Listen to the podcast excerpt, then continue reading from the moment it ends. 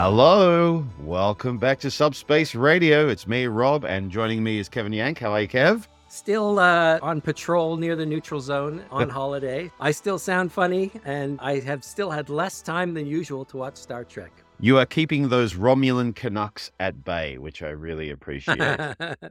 there is a new Star Trek episode out there. We are here to talk about it and the broader themes connected to it. We are looking at Strange New Worlds, Season 2, Episode 6, Lost in Translation. Yes, and there is a moment in it right near the end where where James T. Kirk and Uhura get right close together and he whispers something in her ear and we don't know what it is. What it oh no, that's a different lost in translation. I was gonna say I missed that bit. Ah, yes, no, that is a different lost in translation.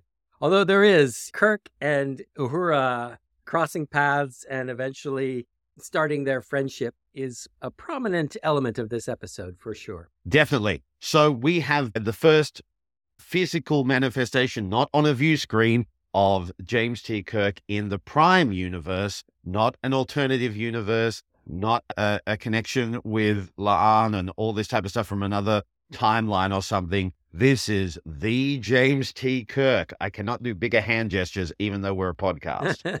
so, uh, would Yeah. you care to talk us through the story, Kev? Oh, sure. High level, there is a deuterium refinery that uh, behind schedule. And the Enterprise and the Farragut, we are told, but we never actually see that ship as far as I can tell. No, we didn't. It is conspicuous how much we do not see that ship.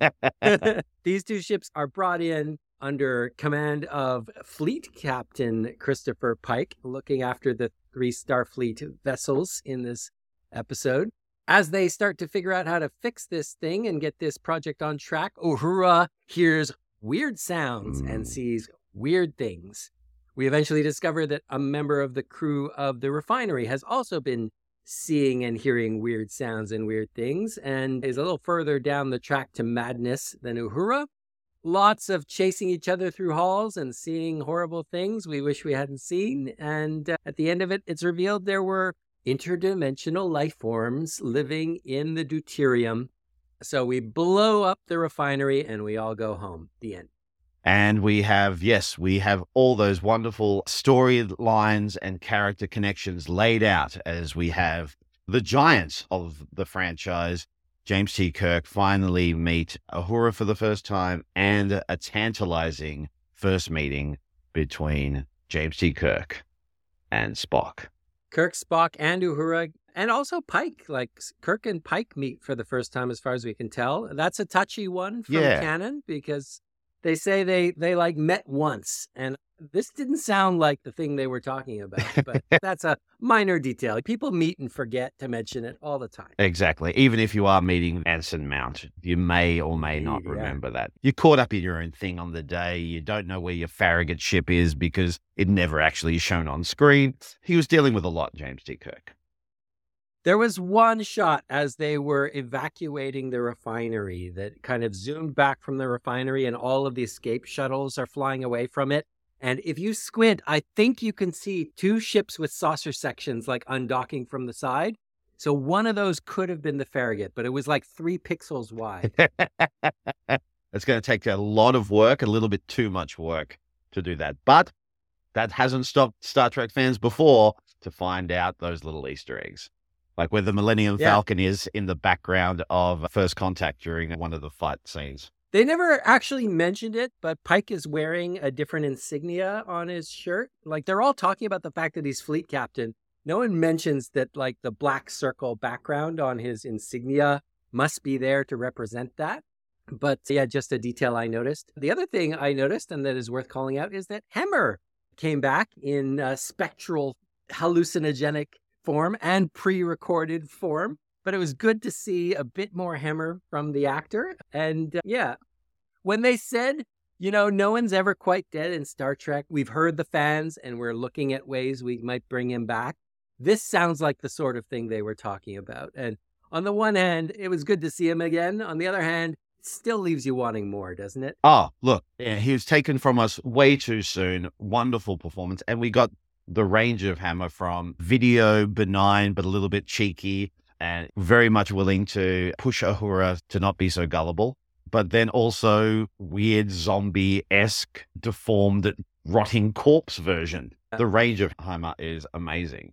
And we had lovely little interactions between Pelia and Una, number one. Were they lovely? Because they were pretty. eh, This is like my main objection to this episode. The main thing that prevented me from enjoying it as much as some of the previous episodes this season was that people were a little mean to each other. These people did not seem to like each other a lot of the time. The Kirk brothers fighting. Well, we haven't even mentioned that. The first time we see the Kirk brothers finally together. Yeah. Yeah. Didn't love that, although it definitely has the feel of establishing the start of an arc so that when eventually they do embrace and support each other as brothers, that it will be earned and it will feel important and something that took some time to get to. But this feels like the unsatisfying start of the relationship. Una and Pelia, I'm I did not love the bickering mm-hmm. there. I did the one thing that made me think was when Una said, You've been in Starfleet since before I was born, and I still outrank you. What does that tell you? And Pelia had no no rejoinder to that. She just walked away and said she'd get to work fixing the refinery. And that is tantalizing to me. If there is an arc that we are going to get to see Pelia go on, where she becomes her full potential as a Starfleet officer, Mm. rather than a space hippie, as she was called in this episode. I am there for that. I would love to see Pelia come face to face with the fact that she is squandering her potential or Hmm. squandering the opportunity or not bringing her best to Starfleet and turning into that model officer. I would love to see that. I don't know if that's why we have Carol Kane on this show, but if that's where we're headed, I'm excited about it. Yeah, I guess I was a little bit starstruck by any time that Carol Kane comes on screen. But I can get it did seem a little tacked on. It did seem a little bit, and here is a scene, and here is another scene, and they didn't. The stories didn't really seem to connect that well with Lost in Translation, if you think about it.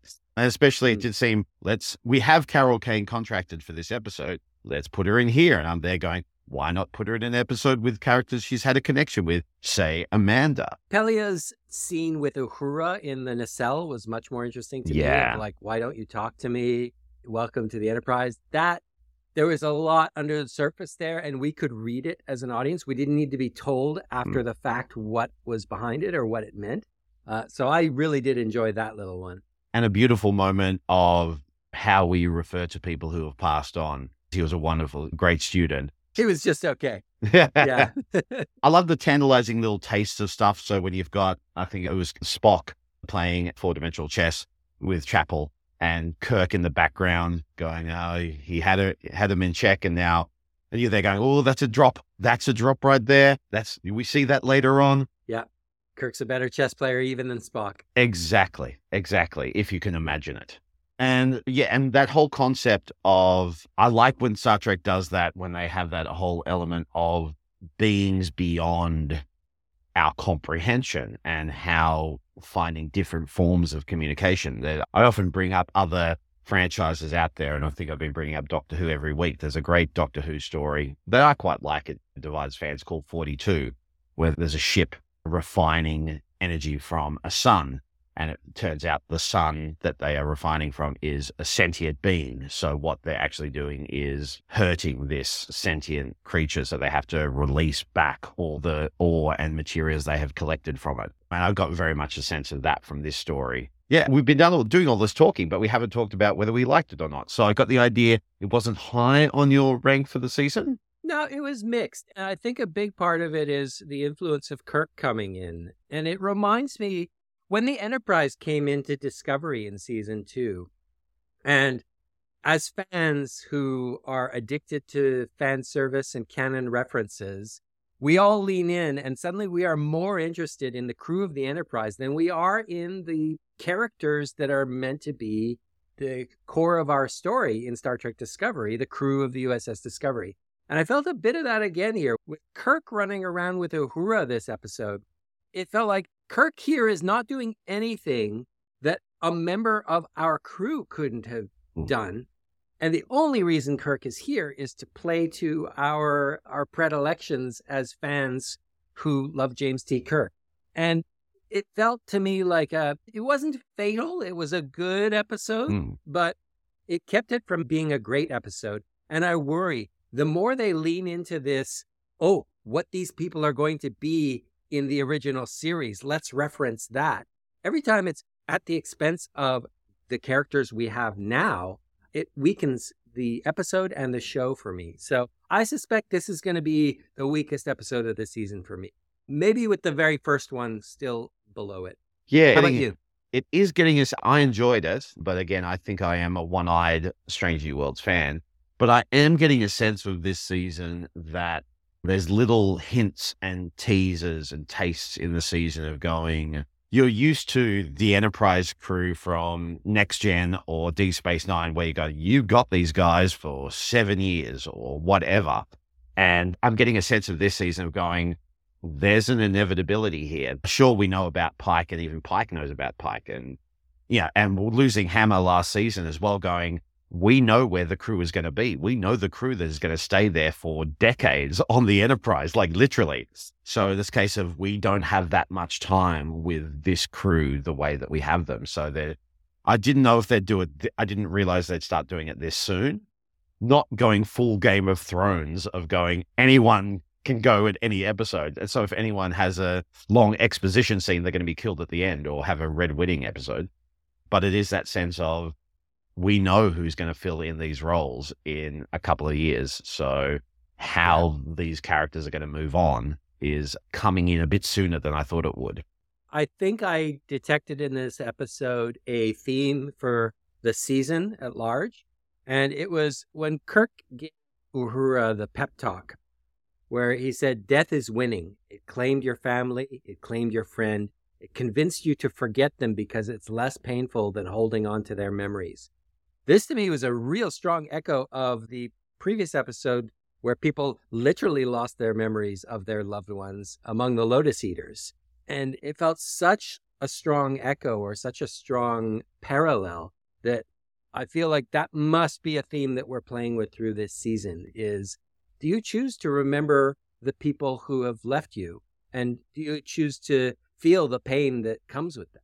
That's a huge moment in the show. We've had very little knowledge of Uhura's past, and to have it revealed within season one of Strange New Worlds, and now to get a vision flash of that crash ship was incredibly powerful. And it is that overriding sense of what are you running away from? What are you accepting? What are you going to do about it?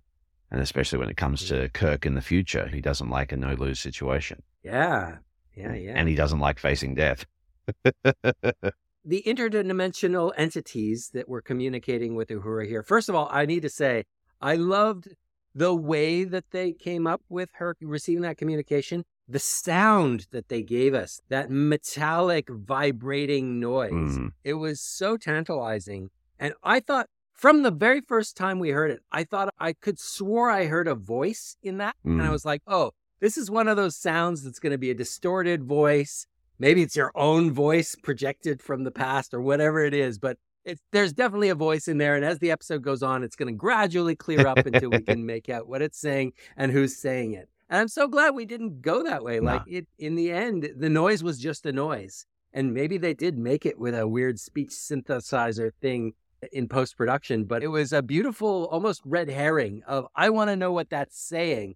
You don't get to know what that's saying. The message is in the visions that she's having. And so that is why we chose understanding non humanoid communication or non humanoid life, understanding what they're trying to tell us. That is the theme that we're going to explore in Star Trek here. Definitely. So, as always, we go chronologically. So, do you have anything from Enterprise? Nope. Do you have anything from the original series? No. Do you have anything from the original series movies? No, I don't. I do because okay. Any chance I get to talk about Voyage Home, I will. Oh, of course, the whale probe. The whale probe. Yeah, short and sharp is a good one. I've talked about this so many times, but it's a great concept to not only did Nimoy bring in with this going, I don't want an adversary, I don't want a, an enemy, I want a problem to solve. So there's no battles, yeah. there's no hornblower in space. There's no conspiracies. There's no old racist or underlying prejudices coming up to the surface. Yeah. This is Star Trek at its most purest. We have an alien problem that needs solving. It doesn't need to be blown up. And I don't know if it's mentioned in any way, shape, or form about, or if it is, it's wiped off because there isn't any talk about how to kill it. It's all about how do we stop this thing? How do we communicate with it and they're losing all their power? Yeah, there's there's no scene of ships swooping in and taking pot shots at it and going, "Oh, it's made of neutronium. We can't do anything about it." Like that is completely bypassed just by the fact that you get anywhere near this thing, it just wipes you out. Lights go out, yeah. and you know that would be a modern thing. They would have a scene of 50 Federation ships going at it, being wiped out, or losing all their power, just to have some set. But in there's none here. It's just it's so big you can't it's all about how we defend ourselves as opposed to we, how do we kill it. And the process of Spock going through how to communicate with it and the the the solving of problems. Let's go let's drop it underwater. Let's hear that sound. oh, I love that scene yes. where Uhura gets to mess with the sounds and eventually it like through a believable set of audio filters, it suddenly sounds exactly like whale song. I love that. It's a great moment, isn't it? Going, okay, well, let's do it here. How's that sound? And she goes, oh, we'll try this. Could you do it that way? I'm not sure. Let's see. Ow. Add some salinity. Yeah. Yeah. And even at the end, like they're going, they'll understand the songs, not the language. We'll be talking yeah. to them in gibberish. So it's a case of there's no real language or a conversation. It's just this harmony, this unity between these songs to communicate an update of where they are. It's a beautiful concept. And at the end, it go it flies away. And where they're going, what happened? It's a beautiful sequence of the eye of the humpback yeah. whale and the turning. It's a beautiful slow oh, sequence that just they go, this was the highest grossing Star Trek film for a long time. And yeah. there's just a beautiful There's no score. There's just whale song and cross cutting between the two things. And we are left to imagine the message that passes between them. It's a beautiful ballet of creatures and species. So bold, so confident for the filmmakers at that time to create this whole thing. And then in the climax, to trust our imaginations, mm-hmm. uh, trust that will be satisfying in and of itself. I know there is a passing mention in lower decks that the probe was sent by space whales. We are left to imagine a species of super advanced humpback whales that sent that probe. I do enjoy the mystery that Star Trek 4 leaves us with a little more than that. Not everything needs to be answered. No. The design of that probe, I remember like drawing it in my notebook at school after seeing that film for the first time. It was just like the Enterprise. It was such a simple shape that it was instantly recognizable and yet completely like arbitrary. It was one of those shapes that could only really exist in space that that, that kind of thing couldn't land, it couldn't fly in an atmosphere. It wasn't made for that. It was a space mm. object. It felt native to space. The fact that it was almost invisible except when the light was glinting yes. off the black surface, really mysterious. And that blue ball that came out of it, yeah, just so much wonder and mystery, and all of it left open to interpretation for us to make our own minds up about. I did love that and just yeah the simplicity of just a you know, so like a cylindrical tube and a ball. And when it does move because it's in the same sort of we see it shot the same way just in like in in the horizontal. But then when it starts communicating it start it tilts up. And just that yeah, just dives just like the dives like do. the whale, and they're, and they're sort of like matching each other in their appearance, and the ball goes back in, and you're there going, this is just the simplicity of it makes it so much more powerful and a whole language that is so simple it is so beyond any complicated form of speech that we have. It's a beautiful i love that tantalizing enigmatic ending where we don't know. I love that type of stuff. The effect that the signal has on the earth's oceans. Oh. on the one hand it's there as a plot point. There needs to be a threat. There needs to be something that forces us to have to deal with it.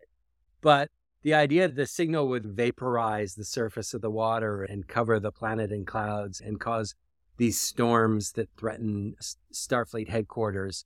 Yeah, it was all part of the mystery that I recall as watching this. That yeah, yeah, it's a delicate balancing act to make something that is threatening but not a villain, as yes. you were saying before. I gotta ask you, as Star Trek 4's biggest fan, what is in your imagination the message that passes between the whales and the space probe in the end when they finally communicate? Um, I think, yeah, look, if there's any source of conversation there or some sort of connection, I think it literally would be a case of George and Gracie there going, dudes, we have been on a journey. We have been in one. now we're here. We are thrown into this place. I get a sense of maybe there's some sort of ancestral connection so they can just Yeah. understand what this probe wants and what their connection is, whether they're space whales or not. It's just a case of all the journey we have gone on to talk to you right now. All the journey. And th- I think it's just sharing stories going, we were here, we were trapped, we are free, we were going to get killed. We're now here, we're talking to you. Come back, talk to our the kids of our kids in a couple of thousand years. Hey, you travel safe, we're fine here. We're all good. We were on the brink of extinction, apparently. Now we're going to start again. Hmm. Hey, okay, see you later. Very good. All right. I am going to take us from San Francisco Bay up to uh, The Next Generation, Season 1, Episode 18 Home Soil. Wow, you're going to season one. Yeah. Season 1, early TNG. And it is, this is a very wooden episode of Star Trek The Next Generation.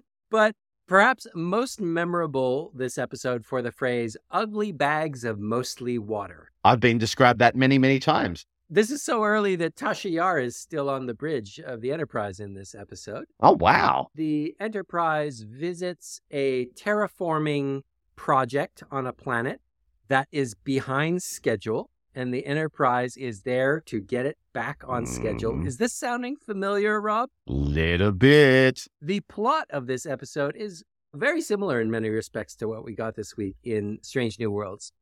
The Enterprise delegation beams down, gets a very awkward tour of the terraforming facility by a woman who I apologize if she's listening, not her best work, I'll say. They're not down there five minutes before one of the colonists is killed by a drilling laser that seemingly takes on a mind of its own and drills him to death. Ew. One thing leads to another, and they discover that the drill was under the control of a non humanoid form of life that was present on this planet and undetected until now, and has been working against the terraformers in order to try to preserve its species. The life form is initially seen as just a blinking white light at the end of one of the mining tunnels, and they beam it on the ship and it's sitting in a bell jar in the medical lab as Dr. Crusher scans it with increasing levels of magnification. It starts to split and divide and eventually takes control of the universal translator and starts communicating. When it can speak for itself, it lodges a complaint that the uh, terraformers were destroying its habitat. Picard does some diplomacy, beams it back down, and the story ends there. Rewatching this episode just today, I was struck by how it is almost beat for beat what we got in Strange New Hmm. Worlds, but with none of the character development. Yeah. It is truly the first outing of this plot, and the writers were like, This plot is so interesting. It is such a sci fi story that will stand on its own. And it is, for me, such a contrast with this week's episode of Strange New Worlds, which is the same story, but carrying so much character development Yeah. weight.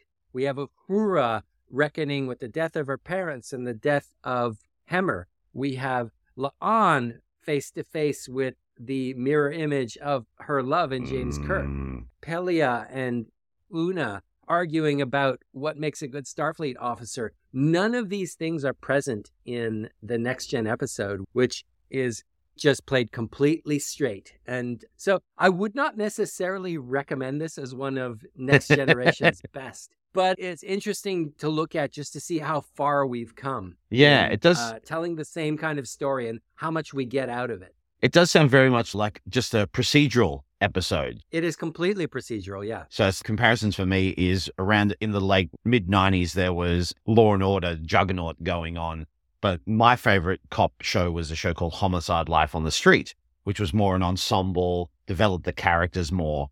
And Jerry Orbach, who was on Law and Order at the time, he they did crossovers. It was one of the earliest stages where I became aware of crossovers. So you had characters from Law and Order go to Homicide. And Orbach always said he preferred going on to homicide because he could expand his character. He could have little moments where they're not just because you watch Law and Order and you've got these great actors and they you never reveal any of their character. They're just they're going procedure, talking through this type of stuff, and there's no color or shape or interest to it. So this episode definitely feels these are shells of characters just to push that narrative idea forward. And when you've got the greats of Spiner and Frakes and McFadden and Stewart, of course, let these characters, let these actors shine. They don't need to just sprout mm. techno babble. Yeah. The closest we get to character drama in this episode is that question of like, how much did the colonists know and when did they know it? Yeah. And ultimately, what's revealed is there were signs that they chose to ignore because they're career driven and they didn't want this is a recurring plot point in Star Trek. The worst bit of news to a scientist that is trying to use this lifeless rock is that there is life on that lifeless rock. And that's the tension in this episode is that these scientists blinded themselves to the signs of life because they did not want their project to suffer. As Dr. Ian Malcolm says in Jurassic Park, you spent so much thinking about if you could you didn't stop to think about if you should. Well, there you go. That's a couple of examples of non-humanoid life. We went from the highs to the to to the wooden. We had the success of Star Trek 4 to a later episode of season 1 of Next Gen. Wooden as it may be. Yeah. What a what a wonderful cavalcade of range and quality we have in this franchise. We'll be back next week with the episode I have been hanging out for, Kevin. Oh, we finally get Those to talk. Scientists those old scientists. It's going to be real. It's going to be a crossover. I'm going to hear Boimler's high pitched scream. It's going to be awesome. It better be awesome. All right. See you then, Rob. See you then.